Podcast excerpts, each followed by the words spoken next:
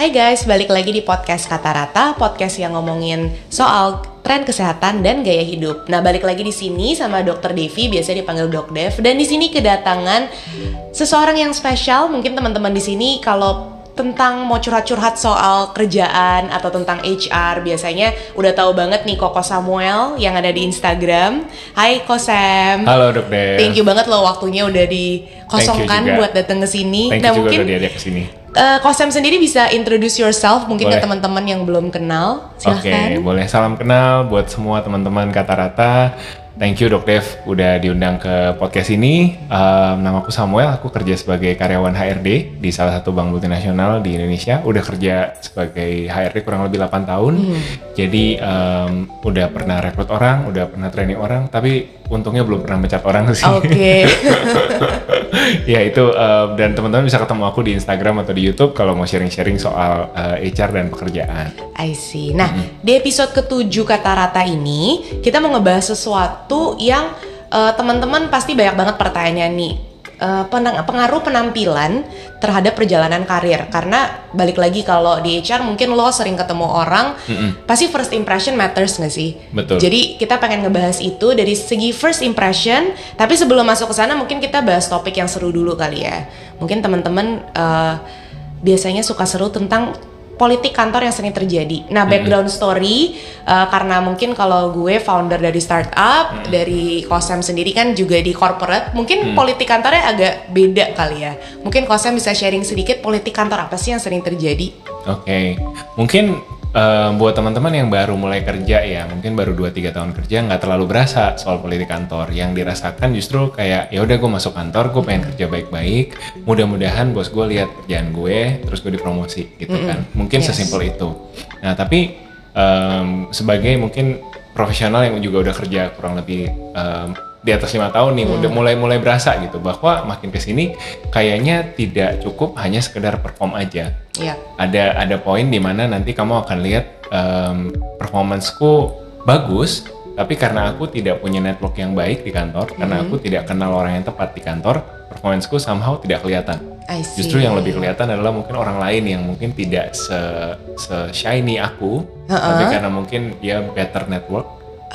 Better relationship, mungkin karirnya bisa lebih cepat maju. Mungkin itu salah satunya ya yang kita lihat ya. Tapi setuju juga sih karena mungkin kalau aku dari segi founder kali ya, rasanya seneng kalau punya tim tuh yang lebih ya udah ngomongin aja lagi sulitnya di sini. Open ya. Open gitu banget gitu, yang lebih bersuara dibandingkan I perform well kalau kerja sendiri. Ya nggak bisa gitu, semuanya kan teamwork. Apalagi mungkin teman-teman yang corporate sama startup beda banget kan. Startup tuh kemarin gue ngelihat ada satu meme itu lucu banget, startup first day, expect udah tahu semuanya ya, langsung jalan gitu, langsung nyemplung ya. Nah mungkin Ko Sam juga ada insight di sana, mungkin teman-teman yang dari corporate nyemplung ke dalam startup itu apa sih harus dipersiapkan mentally gitu.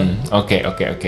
Kalau mungkin mentally ya, pastinya startup geraknya lebih cepat ya kan, pastinya resourcesnya juga lebih terbatas. Kalau di corporate mungkin teman-teman masuk, kamu jadi tim HR, ya udah kamu bisa pasang tembok di sekeliling kamu cuma mikirin apa yang ada di depan mata kamu aja gitu kan. Tapi ketika kamu masuk ke startup, hari ini kamu ngejain HR, bukan nggak mungkin besok diajak meeting sama tim marketing, ayo kita bikin podcast misalkan tiba-tiba, atau nanti diajak meeting kemana gitu. Jadi memang harus lebih dinamis, harus lebih siap dengan kondisi yang berubah-berubah tiap hari gitu. Keuntungannya mungkin gini, kalau kamu kerja di startup lebih bisa nangkep gimana caranya punya founders mindset gitu ya, founders mentality, melihat perusahaan tuh bukan sebagai tempat kerja aja, tapi juga ini sesuatu yang kamu miliki nih gitu. Ini kamu kepengen dia berkembang, kamu kepengen dia bertumbuh gitu kan. Nah kalau misalkan kamu kerja di corporate ya mungkin fokusnya adalah kamu bisa jadi seorang profesional, gimana caranya kamu ngedalamin area of expertise kamu. Kayak gue misalkan udah kerja di corporate 8 tahun sebagai orang HR, ya udah fokusnya di HR itu gitu kan.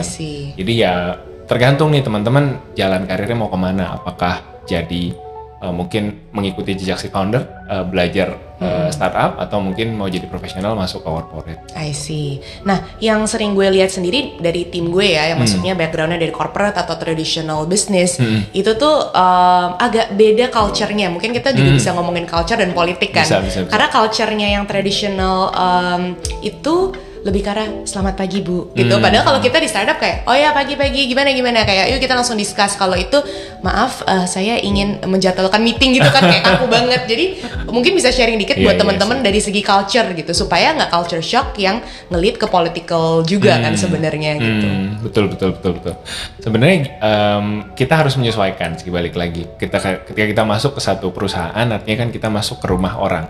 Di dalam rumah itu kan pasti udah ada way of doing things ya, udah ada norma-norma, udah ada nilai-nilai yang berlaku di dalam situ. Nah kita harus menyesuaikan. Kalau tadi dokter bilang kalau di startup mungkin lebih casual, lebih open, lebih apa adanya ya, kita belajar juga nyesuaiin di situ.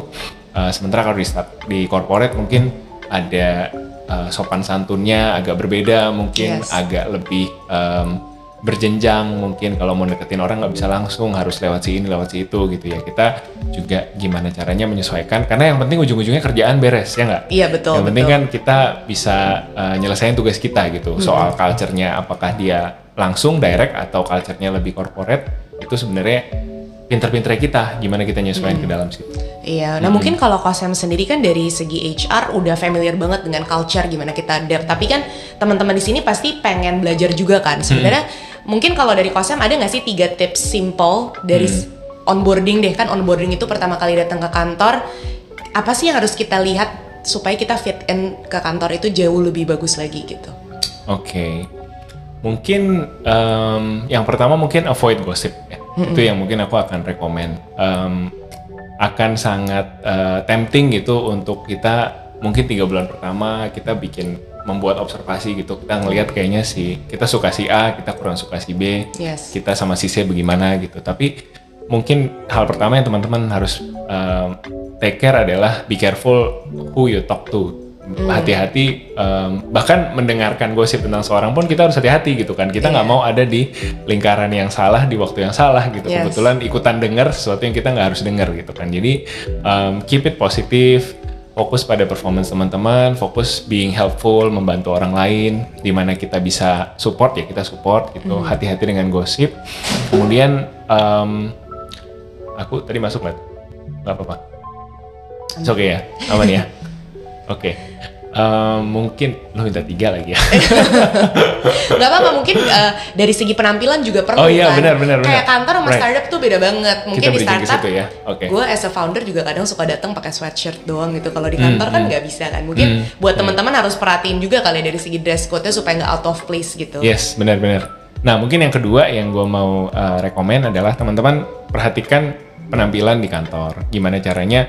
Teman-teman bisa perhatikan teman-teman di kantor dress up-nya seperti apa nih gitu. Kalau mungkin teman-teman saat ini kerja di startup terus masuk ke corporate, mungkin agak kaget juga kok tiba-tiba orang rapi banget pakaiannya, kok tiba-tiba bisa pakai kemeja ke kantor padahal biasanya kaos doang gitu ya. Kita belajar nyesuaiin. Kenapa? Karena ya salah satu bagian dari kita adaptasi ya, selain dari performance juga how we look kan gitu.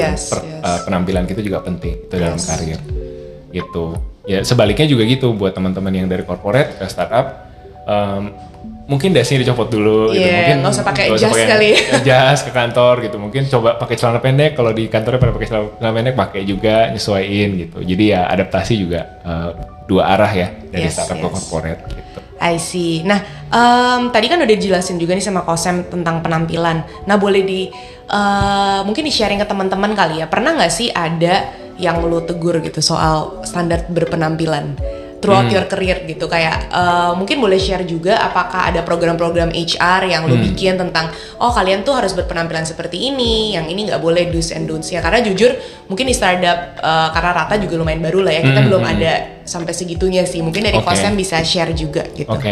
Kalau di gua kan kebanyakan di banking ya. Jadi kalau di banking itu kita punya dulu namanya, zaman gua baru mulai kerja itu namanya Casual Friday.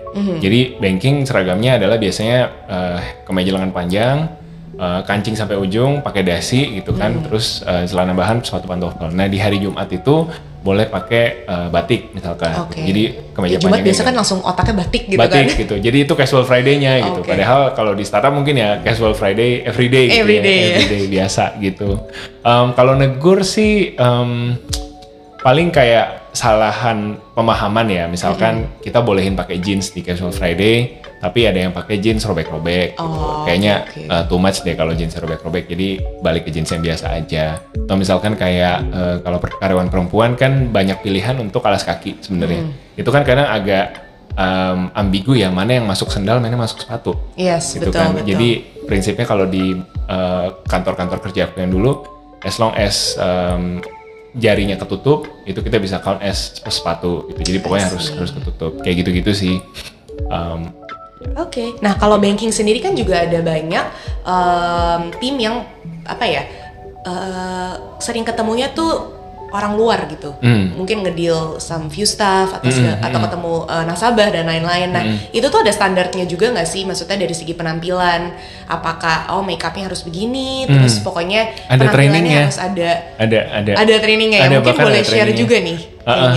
Jadi ini nggak untuk semua posisi dapat sih. Misalkan kayak kalau di banking ya mungkin teman-teman teller, teman-teman customer service itu bahkan sampai kita datangkan vendor gitu untuk mereka memberikan training gimana caranya makeup yang profesional tapi nggak terlalu menor misalkan gitu.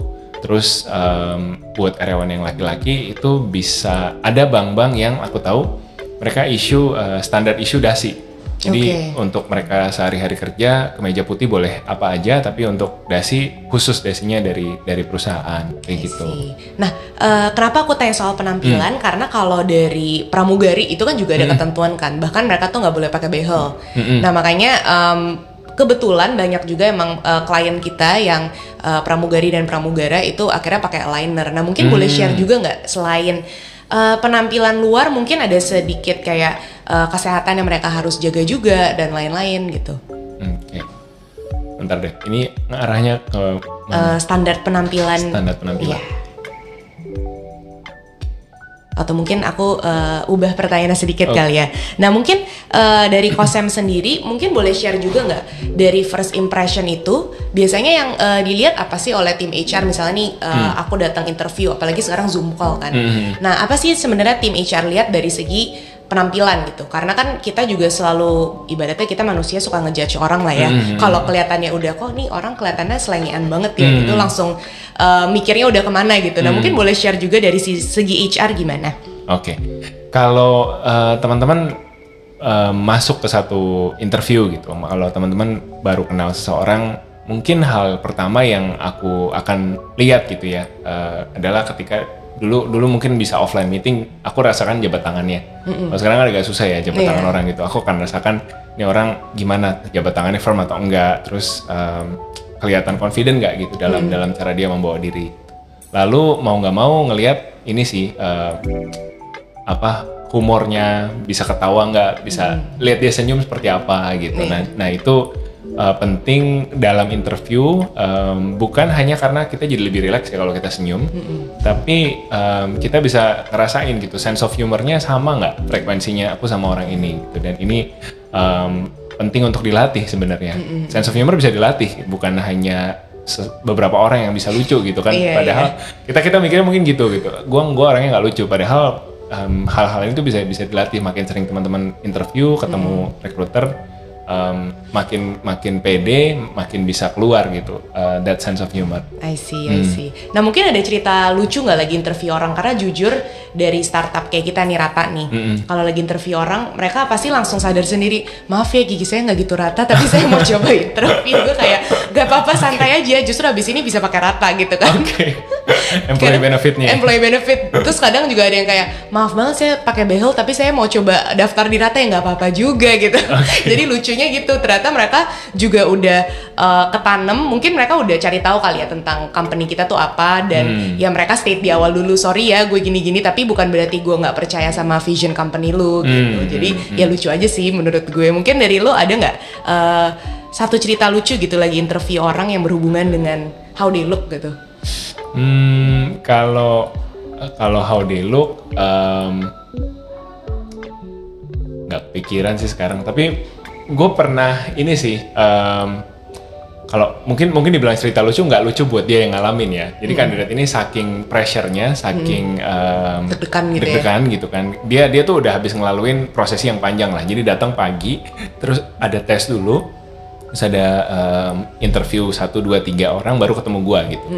Jadi at that time udah capek banget, udah pengen pulang gitu, dan ini anak ini fresh grad, jadi belum pernah mungkin pengalaman interview di mana-mana. Terus aku tanya gitu, kenapa kamu pengen kerja di sini? Pertanyaan yang simpel kan sebenarnya, bisa dijawab apa aja gitu kan. Terus dia nangis tuh ya.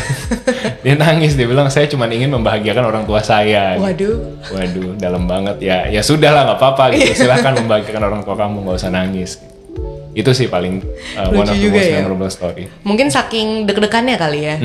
Tapi emang kebayang sih, mungkin dulu kalau interview physical jauh lebih deg-degan kan. Nah mungkin bisa sharing juga kayak sekarang gimana sih sistem Zoom interview, karena kalau dari aku sendiri kan aku yang interview kan, mungkin nggak terlalu tips-tipsnya ini buat teman-teman yang lagi mau diinterview sebenarnya. Apa sih yang harus disiapkan dalam Zoom interview? Apakah langsung nyalain video duluan, meskipun yang nge-interview nggak nyalain video? Etikanya mungkin ada tips-tipsnya. Pertama-tama mungkin kita cover technical issue dulu. Jadi pastiin koneksi internet teman-teman bagus.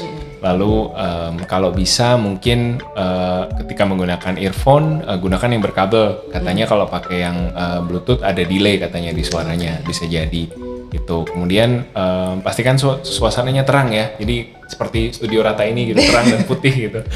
Pastikan teman-teman mudah dilihat, dan lightingnya tidak aneh gitu, nggak ada lampu tiba-tiba dari bawah kelihatan seram gitu. Jadi pastikan cahayanya terang.